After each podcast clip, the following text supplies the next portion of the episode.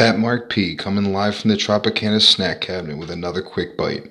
We got a light snack to carry you marks through the heavy day drinking. Today we got some shooting on the Stamford Sports Entertainment Company, reactions to the Labors of Jericho, Jay White loses Impact debut, and some Forbidden Door updates. So we're going to hit the ground running with some nonsense from the Stamford Sports Entertainment Company. So I was on the hamburger phone the other day with Fat Mark J while he's deep undercover working for the man a little bit to get that inside information. And he was just talking to me about how how do they call NXT a true developmental if you have guys who just stay there forever, don't get moved up, and when they do get moved up, they get buried. And you know what? He's got a really solid point. And then he's using examples like Keith Lee, even Karrion Kross losing to Jeff Hardy in a minute and a half.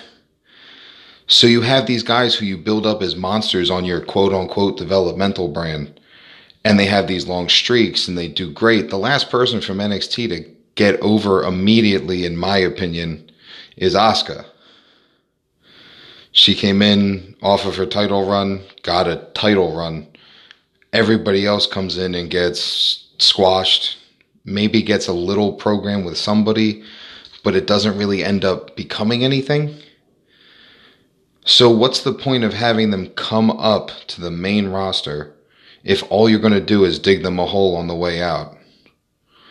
And it's just like watching some of these people who some of the most talented indie wrestlers before they came or have the the upside to be some of the greatest and Hall of Famers, future world champions, get the McMahon cuffs tightened so tight on their wrists that they don't really know what else to do and then they try to get out and they can't and then they get Lana'd and put through a table for 9 straight weeks.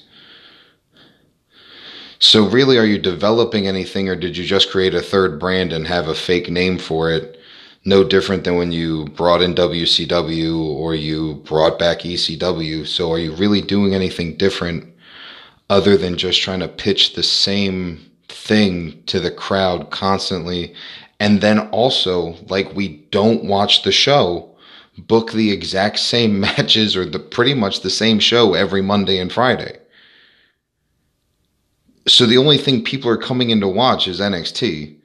And then those guys finally get chances to be the world champion of WWE, and now they lose nine straight matches because, oh, well, Karrion Kross isn't going to get over until Scarlett gets called up, or, well, you know, maybe he's not ready yet. Like they haven't had a bunch of title runs, no different than Charlotte's no longer a 14 time champion, she's an 11 time champion. So, what are you really trying to accomplish with the NXT brand at this point? Other than are you trying to make a separate entity so that Mr. Triple H can have a chance at like running it completely independent of you? Or are you just having this other body and you don't know what to do with them after they're so successful that they come up and you have no place to put them because the same six people for the last five years have been on and off with every title in the company? And then ha- part timers come back and maybe get a run with the title and I bringing up ha- half timers, part timers, future Hall of Famers, whatever you want to call them. Why did it take John Cena coming back to the WWE universe to get Roman Reigns all the way over that he couldn't do on him on his own in three months of this head of the table tribal chief concept? I think it's interesting, especially with him having Paul Heyman because like I'm I'm a Paul Heyman guy.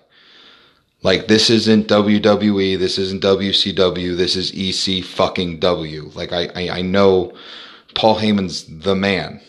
One day I hope to be Paulie Dangerously Jr. But how is him and Roman, who is a talented guy in the ring, talented on the mic, not able to put themselves all the way over until you get a beef with John Cena who hasn't been in a ring since like 2017 or 18.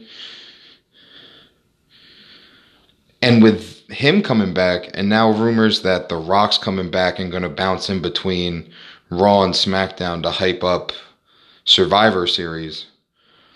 What does this mean for the tribal chief now? Because, like, he might be the big dog, but the Rock's the Brahma Bull. That's not. I don't know that that's the competition you want, especially like, do you want to get slapped around by your cousin?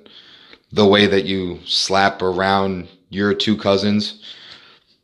So I don't I want to see where that story kind of ends up or does it turn into The Rock just joins it and then challenges from the inside or just hates it from the get-go. I'm kind of pushing for the hates it for the get-go, but I'm a heel, so like by all means I want all the smoke.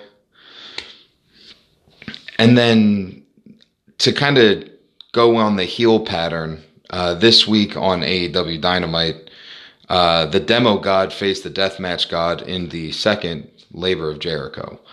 And that was honestly a match I never would have told you I'd see on national television, especially from a company like TNT, who in the 80s almost fired Dusty Rhodes for taking a spike off of one of the Road Warriors shoulder pads and stabbing somebody with it. Mind you, Jericho did the exact same spot to Jon Moxley a year and a half or so ago, I guess now.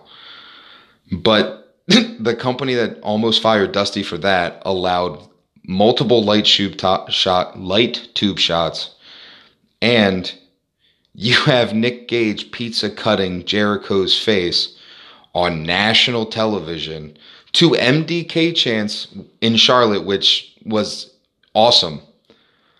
But then as you go to restaurant quality picture in picture, you have a Domino's commercial playing, and like now Domino's is upset because like, oh no, a pizza cutter got used in a wrestling match while our commercial was on. It's obviously some sort of deep conspiracy by Papa John's to come after us. Like I don't understand. I thought the match was crazy because it was something I never thought I was going to really witness a death match to that extent, not some barb exploding barbed wire, tick tick tick sparklers nonsense, but like a true old style death match was not expected. And the fact that you got to watch Chris Jericho put over Nick Gage for most most of that match and let him get a lot of really good shots in and like really show his work and talent is awesome. You you can see that it's one OG looking at another OG and going, I got you. But like, this is how this is going to wrap up because you can see certain things are going and not going and happening and not happening. I thought overall that it was a really great put on for the two of them. I think it was a really cool spot because it's something that I don't think Chris Jericho's ever done. And he also stepped into the guy who does it for shits and giggles because he likes it. I'm really kind of hoping, and like I told the other fat marks, that I hope there's a rematch in GCW or on the cruise or something somewhere down the road because I would love to see, even if it's not to that extent, some sort of a match between the two of them again because even for a first time chemistry, it looked really clean. But like, for the love of God, could somebody right now to sweet me? It's Bullet Club snack time, baby. Jay White, the first ever Grand Slam champion in New Japan, made his debut in ring this week in a tag match with the ultimate finesser, Chris Bey, who it's looking like is about to be the newest member of the Bullet Club, which would be really cool to kind of get it like planted back into United States television, sort of like when it was an ROH, but I believe Impact gets a much wider distribution than Ring of Honor. You got to see the the two mem- two soon to be club members against two OGs. It was them against the Good Brothers. So right off the bat, looking at the match, you're going, well, the Good Brothers are going to have to come out on top of this. It's the established team. They know each other inside out. These two have never worked together. What do you expect? It's a hot match you get real good action from Chris Bey, but you also get mistakes made by the two of them. And then, you know, the formula is never wrong. Magic Killer, one, two, three. I think it's good to build up, in my opinion, because of what you see Doc and KA doing on AEW and BTE and everywhere else on social media and outside in the interweebs and whatever else is going on that they're looking into. They could be sending it in Morse code on fax machines from 1932. I don't really know, but I know everything's too sweet. Bullet Club, Elite, Good Brothers, wild shit. But I think this match is nice because it's building up to a second Bullet Club versus Civil War, Bullet Club versus Elite, Civil War 2, The Search for Kenny's Gold. It's going to be a crazy setup if they ever get all the way over and seeing that Hikuleo and Haku showed up on Dynamite, which had my little Mark Hart racing. I was like, oh my God, Meng's here? Like, who's about to catch this? I was really hoping you were about to see him go throw down with Jake the Snake Roberts because I was, I would have lost my mind. All of a sudden, I'd have been like a six year old kid sitting on the couch with my sister freaking out because, oh my God, one of these men's man is going to kill each other. Like, I don't know what's going to go on. And I think it's really a good way to set up Chris Bey earning his way into the Bullet Club. Because it's him taking the loss against the Good Brothers. It's him coming to make the save for Jay against Kenny. It's showing him, showing the dedication he has to try to get into this thing he will be offered. I just think it's surprising that you book what was the hottest commodity a year ago to lose his US TV debut. But I'm sure they're going to have him beating a couple guys on Impact the next couple of weeks, building up to a match with somebody who's at the top of the Impact card, Eddie. Uh, I doubt it's going to be Kenny right away. But I do think he will end up beating somebody important in the near future. Wink, wink. And now for the one that I think is the most important snack of them all. And you know, I really want to ace the finish if you know what I mean. Hiroshi Tanahashi is coming to American televi- television, and this is not a drill. I can't believe that we're about to get one down on one knee, guitar in the corner on TNT, the channel that used to bring me and the rest of you fat marks Nitro. So it's it's crazy to see the fact that the face of New Japan Pro Wrestling, the man who sells out any stadium he's ever been to, is going to be in here, and you're going to see him against the Murder Hawk, supposedly in Japan, but I'm really hoping it happens over here.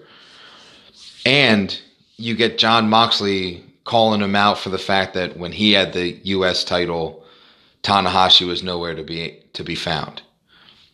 So I think it's going to build a really interesting heat for this whole Forbidden Door thing because now you're starting to see it really kind of roll a little bit because you can travel, you can get people in and out without it being six weeks, eight weeks to try to get somebody in for one minute of a segment and then back on a plane for a quarantine and a quarantine and then back to their regular job and then a quarantine and then back again. So I think it's going to be really nice to see the fact that this forbidden door is swung wide the hell open. And you're going to get one of the greatest of all time. We got to see him in the Jericho 30th anniversary of wrestling promo, and I thought you were going to get a match against him in Jericho. So if that still ends up happening, I can think of at least three other fat marks but myself that will be losing their ever loving minds and like one of them's getting ready for the casino right now. So like I don't even know. Like all of the fat marks popped like when mom makes the pizza rolls, bro. Like it was she was so over. It was bigger than a Road Warriors pop and I can't even begin to explain it.